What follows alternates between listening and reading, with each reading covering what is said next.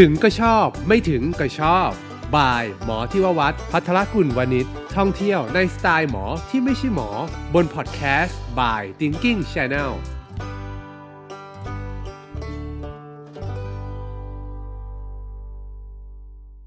สวัสดีครับท่านผู้ฟังกลับมาพบกันกับผมทิววัฒน์พัทรกุลวณิชนะครับ ในรายการถึงก็ชอบไม่ถึงก็ชอบ ซึ่ง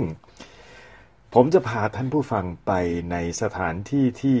ท่านผู้ฟังเคยไป แต่อาจจะยังไม่ค่อยรู้จักหรือไปแล้วแล้วลืมแล้วอะไรอย่างเงี้ยนะครับ แต่ว่าส่วนมากที่ตั้งใจจะพาไปมักจะไปไม่ถึงสักทีหนึ่ง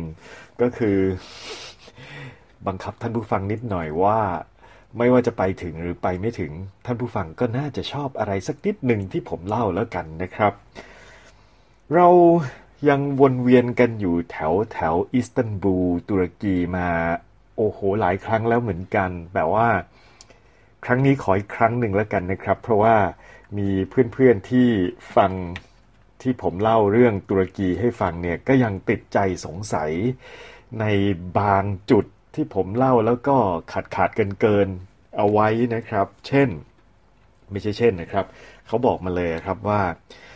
เรื่องอุโมงค์เก็บน้ำใต้ดินที่อิสตันบูลอะที่มันอยู่ที่ผมเล่าให้ฟังว่าเขาอยู่ตรงใกล้ๆกับตัว Blue Mosque นะครับตัวอายาโซเฟีย ก็คือตัว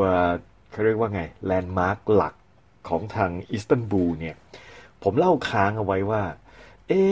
ที่ตรงนั้นมันมันเป็น อุโมงค์น้ำใต้ดินนะครับที่ถูกสร้างขึ้นมาตั้งแต่สมัยกรีก นานมามากแล้วนะครับประมาณสัก 2,000 ปีเห็นจะได้ ก็ค้างไว้เล่าไปครึ่งๆกลางๆว่ากลางๆว่าข้างในนั้นเนี่ยก็จะมีเสานะครับ แล้วก็เสานั้นก็เป็นตัวค้ำยันเพื่อไม่ให้ดินมันถล่มลงมาทุกอย่างคร่าวๆหมดเลย เขาบอกว่าอยากรู้ให้ผมช่วยเล่าหน่อย ผมก็เลยถามกลับไปที่เพื่อนอที่อยู่ที่อิสตันบูลนะครับ เป็นเป็นเพื่อนที่น่ารักมาก ๆ คนหนึ่ง แกก็เล่ามาคือตอนที่ผมไปอิสตันบูลเนี่ย แกก็เป็นคนแนะนำนะครับว่า เออ ที่นี่นะ คุณน่าจะไปดู ที่นั่นนะ คุณน่าจะไปชมถ้าคุณมีเวลาคุณต้องไปนะ ที่นั่นที่นี่ แล้วก็มีวันหนึ่งนะครับ ที่แกพาผมเนี่ย เดินตะลุย จะเรียกว่าตะลุยหรือเปล่า ก็ไม่ทันเหนื่อยนะครับ ก็คือเดินข้าม ข้ามช่องแคบบอสฟอรัสข้ามสะพานไปนะครับ แล้วก็ไปที่ตัวตรงนั้นเขาเรียกอะไรนะครับ วิหารไม่ใช่วิหารสิชินากอกชินากอกก็คือโบสถ์ยิวนะครับ คือแกเนี่ยเป็นคนยิวที่บรรพบุรุษอพยพมา แล้วก็มาตั้งถิ่นฐานอยู่ที่อิสตันบูล แกก็มีกิจการรุ่งเรืองมาเรื่อยๆนะครับ จนวันหนึ่งเนี่ย แกมีสตังค์มากพอที่จะขอซื้อตัวโบสถ์ยิวชินกอกเนี่ย เอาไว้ แล้วแกก็บอกว่าแกพาไปดูนะครับ แกก็เดินพานำไปดูเลย ซึ่งเป็นโบสถ์เก่าแก่มากอายุเป็นร้อยปีนะครับ ผมไปเห็นเข้าก็โอ้โห มัน สวยมันงดงามเหลือเกิน ตอนที่เดินไปเนี่ยแกก็พาเดินผ่านเแกบอกว่าเป็นmini Spanish Steps คล้ายๆกับที่โรมที่อิตาลี ก็คือเป็นบันไดสเปนนะครับ แต่ย่อส่วนลงมากี่ส่วนนะครับ ประมาณสักสิบส่วนเห็นจะได้ ก็คือเล็กกว่ามากแหละ ถ้าท่านผู้ฟังเคยไปที่โรมนะครับ เคยไปที่ตัวบันไดสเปนที่สเปนิชสเต็ปนี้เนี่ยตรงตรงนั้นมันมองลงมาจะเจอน้ำพุใช่ไหมครับ น้ำพุเทรวีหรือเปล่า ผมจะลางๆอยู่เหมือนกันเพราะไปมันนานแล้วที่โรม แต่ว่าบันไดสเปนที่อิสตันบูลก็มีเล็กๆ แล้วเป็นหินอ่อน แล้วสวยครับ คือมันมีความ มินิมอลกว่า คือเล็กๆกว่า แล้วก็เดินขึ้นเนินไปเล็กน้อย นิดเดียวไม่ทันเหนื่อย แต่ว่า Spanish Step ที่โรมเนี่ยเขาจะเดินขึ้นเขาไปไกลพอสมควร ก็คือเกือบเมื่อยนะครับ แต่ว่าของที่อิสตันบูลก็ประมาณสัก ผมว่าสัก 50 ขั้นได้มั้งครับ เบาๆเลย แล้วไปถึงโบสถ์ก็สวยมาก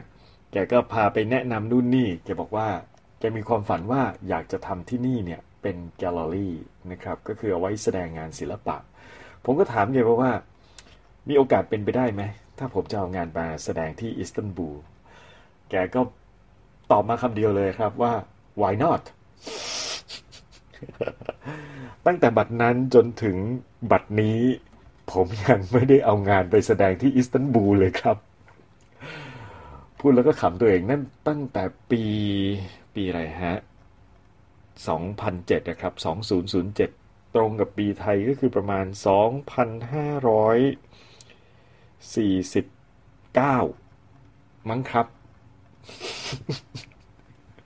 อุ้ยพูดแล้วอาย กี่ปีแล้วฮะเนี่ย 13 ปี ใช่ไหมครับ 13 14 ปีนู่นนะครับ โอ้โห เออไม่ได้เอางานกลับไปแสดง นั้นไปถามแกไว้ แล้วแกก็เพิ่งอีเมลมาคุยกับผม ว่าอยากชวนผมเข้าร่วมเทศกาลการ์ตูนที่อิสตันบูลด้วยนะครับ ซึ่งแต่คราวนี้เป็นเป็นการเอ่อเขาเรียกรวมงานแบบออนไลน์นะครับ ก็เป็นการเชิญผมให้ให้ไปแสดงแล้วก็มีการพูดคุยสัมภาษณ์ข้ามทวีป ผ่านโปรแกรม Zoom นะครับ ก็คงได้สนุกสนานเฮฮากับเพื่อนๆออนไลน์ เพราะว่าช่วงนี้เราคงต้องออยู่กับเย้าเฝ้ากระเรือนกันสักพักหนึ่งนะครับ เพื่อให้สถานการณ์ของการระบาดของโควิดเนี่ยเเขาระบาดกันไปเต็มที่ซะก่อน แล้วเมื่อเรามีภูมิคุ้มคุ้มกันกันพอสมควรแล้ว เริ่มมีวัคซีนแล้ว เราถึงจะ กลับมาใช้ชีวิตเกือบปกติได้นะครับ ก็คือไม่สามารถใช้ชีวิตปกติได้แบบเดิมละ คราวนี้เราจะต้องระวังมากขึ้นนะครับ ทีนี้พอคุยไปจนถึงว่าคุยกับเพื่อนนะครับที่ที่อิสตันบูลเนี่ยก็ถามแกเรื่องว่า เอ๊ะไออุโมงค์น้ำอันนั้นเนี่ยผมลืมชื่อไปแล้วนะ ที่อยู่ในที่อิสตันบูลนั้นเนี่ยชื่ออะไร แกก็บอกว่า นี่เขาเรียกว่าเยเรบาทันนา ผมก็อ๋อเยเรบาทันเหรอเออ เสร็จแล้ว เยเรบาทันเนี่ยมามันคือยังไงนะ แกก็บอก แกก็นี่เลยครับ โยนข้อมูลมาแล้วก็ให้ผมอ่านก็บอกว่า เนี่ยมันมีอยู่ในนี้ ลองหาดูนะครับผมก็ลองเปิดดู เสร็จแล้วก็อ่านเข้าไปก็ปรากฏว่า โอ้โหเออ ค่อยระลึกชาติได้หน่อยนะครับว่า ตอนที่ลงไปนั้นเนี่ย มันเป็นเพียงแค่ มันเหมือนเป็นอาคารเล็กๆ แล้วก็มีประตูเล็กๆ แค่นั้นเองนะครับ ประตูไม่กว้างมากเลยเหมือนประตูประตูห้องธรรมดากว้างประมาณสักเมตรหนึ่งมั้งครับ โดยประมาณก็เดินลงไปนะครับ เดินลงไปลงบันไดไปเรื่อยๆ เราก็ไม่รู้นะครับว่าข้างล่างมันจะใหญ่โตโอรานขนาดไหน ปรากฏว่าพอลงไปปุ๊บโผล่เข้าไปเนี่ยโอ้มันใหญ่บึ้มจริง ๆ ครับ แล้วก็เย็นและชื้นในเยเรบาทันนั้น พอเราลงไปที่เยเรบาทันนั้นเนี่ยนะครับสิ่งที่ผมมองเข้าไปก็คือตรงพื้นของเยเรบาทันเนี่ยมันเป็นน้ำครับ คือถูกหล่อด้วยน้ำแล้วเป็นน้ำใส แล้วก็เย็นมากด้วย ผม ผมเดาเอาจากอุณหภูมิภายในนะครับ เนื่องจากว่าผมไม่เอามือลงไปแตะแน่ๆ เพราะเขาบอกว่านี่ยังเป็นแหล่งน้ำใช้อยู่นะ แล้วก็พอผมรู้ดังนั้นผมก็เลยรู้สึกว่าเออเราก็ไม่ควรที่จะเอามือสกปรกของเราเนี่ยลงไปราน้ำเล่นนะครับ ก็ดูแล้วก็จะมีทางเดินอยู่ในเยเรบาทันนั้นเนี่ยเเป็น โครงข่ายเลยนะครับ ก็อย่างที่เล่าให้ท่านผู้ฟังฟังว่า มีภาพยนตร์ที่ไปถ่ายที่นั่นนะครับ ใช้ที่นั่นเป็นฉากเนี่ยผมบอกว่าเเป็นเรื่องที่ทอมแฮงค์แสดง แล้วก็คิดว่าน่าจะเป็นหนังอารมณ์ประมาณดาวินชีโค้ดซึ่งความจริงแล้วไม่ใช่เลยนะครับ มีพอเห็นหน้าทอมแฮงในยุคหลังเนี่ย มันจะมีความดาวินชีโค้ดขึ้นมา ปรากฏว่าเพิ่งไม่นานมานี้ ผมเปิดโทรทัศน์ดู แล้วก็ไปเจอหนังเรื่องนี้พอดีเลยนะครับกำลังกำลังฉายกันอยู่ในโทรทัศน์ที่ผมเปิดมา ผมก็เลยดูว่ามันเรื่องอะไร ในที่สุดก็ได้ชื่อเรื่องนะครับ เป็นชื่อเรื่องภาษาอังกฤษว่า Inferno ชื่อเรื่องภาษาไทยคือ โลกันนรก ผม ผมขำมากเลย แล้วก็ Inferno เนี่ยนะครับ เป็นภาพยนตร์ที่มีฉากทั้งที่อิตาลี ทั้งที่อิสตันบูลที่ตุรกี อิตาลีก็คือที่เขาเรียกอะไรนะ ที่ตรงนั้นคือฟลอเรนซ์นะครับฟิเรนเซ่แล้วก็อยู่ในมิวเซียมที่มีชื่อว่าอูฟิซีซึ่งเป็นตัว เขาเรียกอะไรนะ เป็นเป็นฉากหนึ่งในภาพยนตร์เรื่องนี้นะครับ แล้วก็เรื่องเนี้ยเขาก็เล่าไปถึงเรื่องว่ามีกลุ่มก่อการร้ายนะครับ จะเอาไวรัสเข้ามาที่ตุรกีแล้วก็จะเอามาแพร่ให้มันแบบยุ่งวุ่นวายอะไรทั้งหลาย เออในที่สุดแล้วเนี่ยก็ เป็นธรรมดาครับว่า ผู้ร้ายมักจะตายตอนจบ แล้วก็มีเรื่องราวของการขโมยขโมยของสำคัญจากตัว museum อูฟิซี่เนี่ยนะครับออกไปด้วย และในเรื่อง Inferno นี้เนี่ยก็ยังมีเรื่องที่เกี่ยวข้องกันกับเวนิสนะครับแล้วมีเรื่องของเมืองเซียนนา เมืองฟลอเรนซ์แล้วก็เมืองเวนิสด้วยนะครับ ทั้งสามเมืองผมไปมาละที่อิตาลีชอบมากทั้งสามเมือง ผมแอบหลงรักอิตาลีนะครับ แล้วก็บอกได้เลยครับว่าคนอิตาเลียนกับคนไทยมีนิสัยเกือบจะเหมือนกันเป๊ะเลย ขาดนิดเดียวเอง ขาดเรื่องว่าเขาเป็นคอเคซอย เราเป็นมองโกลอย แต่โดยอารมณ์ คนอิตาเลียนกับคนไทยเป็นคนแบบเดียวกันเลยครับคนเยอรมันเนี่ยเป็นคนบอกเองนะครับว่าคนอิตาเลียนกับคนไทยเนี่ยเป็นสปีชีส์เดียวกันขำนะครับเอา้าเล่าไปเล่ามาเดี๋ยวจะไม่ได้เล่าในเรื่องของเยเรบาทัน โอพาท่านผู้ฟังไปเรื่อยเลยนะครับ ที่เยเรบาทันที่ผมเดินลงไปนั้นเนี่ยมีความประทับใจในเรื่องของความออลังการของตัวงานก่อสร้างแล้วเนี่ยวิธีคิดก็น่าสนใจด้วยนะครับ ก็คือว่ามีบางตำนานเขาบอกว่า ไอ้เสาที่เอาลงมาปักอยู่ในเยเรบาทันไอ้ตัวแหล่งน้ำใต้ดินที่อิสตันบูลนั้นเนี่ยเป็นเสาเก่า นะครับที่มาจากมหาวิหารอะไรใด ๆ ทั้งหลาย รวบรวมกันมาได้ทั้งหมด 532 ต้น แล้วมาปักเพื่อค้ำยันรับน้ำหนักแผ่นดินด้านบนเอาไว้ ผมเองไปดูแล้วเนี่ยนะครับโดยโดยจะเรียกว่าใช้ความเป็นนักโบราณคดาของผม ไม่ใช่นักโบราณคดี ดูแล้วไม่น่าจะ ใช่แบบนั้น เพราะว่าเสาทุกต้นเนี่ยมีความสูงประมาณ 9 เมตรนะครับ สูงมาก 9 เมตรนี่ตึกกี่ชั้นนะฮะ เกือบเกือบจะโดยประมาณตึก 4 ชั้น สูงนะครับ สูงมากๆเลย และเป็นเสาหินอ่อนหมดเลย เป็นเสาสไตล์โครินเทียนนะครับ ผมผมคิดว่าเอ๊ะมันจะมีวิหารเยอะขนาดที่จะเอาเสา 532 ต้น มาลงที่นี่ได้หรือ ก็เลยไม่ค่อยเชื่อเรื่องนั้นนะครับ แล้วก็ใน 532 ต้นนั้นเนี่ยมีเสาอยู่สองต้น ที่มีหัวเสา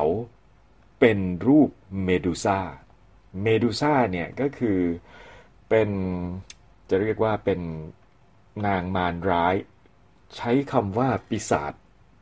ในร่างของผู้หญิงที่มีผมเป็นงูพิษนะครับ แบบ เหมือนหนังเขมรสมัย 50 ปีที่แล้ว เรื่องงูเกงกองเนี่ยเขาก็เอาตำนานเมดูซ่าเนี่ยมาทำนะครับ ก็เมดูซ่ากับฟลอเรนซ์เนี่ยมันก็จะมีความเชื่อมโยงอะไรกันอยู่พอสมควร เมดูซ่าย้อนกลับไปถึงเรื่องเทพประกรณามของกรีกก็มีมากพอสมควรนะครับ เอาอย่างนี้ดีกว่าครับท่านผู้ฟัง เดี๋ยวผมจะ ค่อยๆเล่าเรื่องเมดูซ่าให้ท่านผู้ฟังได้ฟังกันดีกว่า ตอนเนี้ยขอจบในการพาท่านผู้ฟังไปเที่ยวตุรกีก่อน ที่เยเรบาทันตรงนี้นะครับ ว่าที่เยเรบาทันแหล่งน้ำไม่ใช่แหล่งน้ำสิเออใช่แหล่งน้ำก็ได้แหล่งน้ำใต้ดิน อุโมงค์น้ำใต้ดินที่ถูกขุดขึ้นมาตั้งแต่ยุค โรมันนะครับ โดยพระเจ้าจัสติเนียน ในประมาณคริสตศตวรรษที่ 6 นะครับ แล้วก็สามารถบรรจุน้ำได้ตั้งกี่ตั้งประมาณ 1 0 0 0 0แสนตันนะครับ1 0 0 0 0แสนตัน กี่ล้านลิตรนะครับ โอ้โห เยอะมากคำนวณไม่ถูกเลย แล้วก็แหล่งน้ำที่มาเนี่ยมาจากนอกเมืองอิสตันบูลนะครับห่างจากอิสตันบูลไปประมาณ 20 กิโลเขาก็จะมีท่อส่งน้ำส่งค่อยๆ ทยอยส่งกันเข้ามา แล้วก็มากักเก็บไว้ที่นี่เพื่อที่จะใช้ในพระราชวังต่างๆ รอบนะครับไม่ว่าจะเป็นพระราชวังท็อปกาปึพระราชวังโดมาบาเช่ หรือแม้กระทั่งอายาโซเฟียหรือบลูมอสเองก็ตาม นะครับ เพราะฉะนั้นวันนี้ต้องขอจบตอนตุรกีเอาไว้ก่อน แล้วในตอนหน้าผมจะมาเล่าเรื่องเกี่ยวกับตำนานความเชื่อ และเรื่องราวของเมดูซ่าให้ท่านผู้ฟังฟังในรายการถึงก็ชอบไม่ถึงก็ชอบนะครับ วันนี้ลาไปก่อน พบกันใหม่ตอนหน้า สวัสดีครับ ถึงก็ชอบไม่ถึงก็ชอบ บาย หมอที่ววัดพัทรกุลวณิชท่องเที่ยวในสไตล์หมอที่ไม่ใช่หมอ บนพอดแคสต์บาย Thinking Channel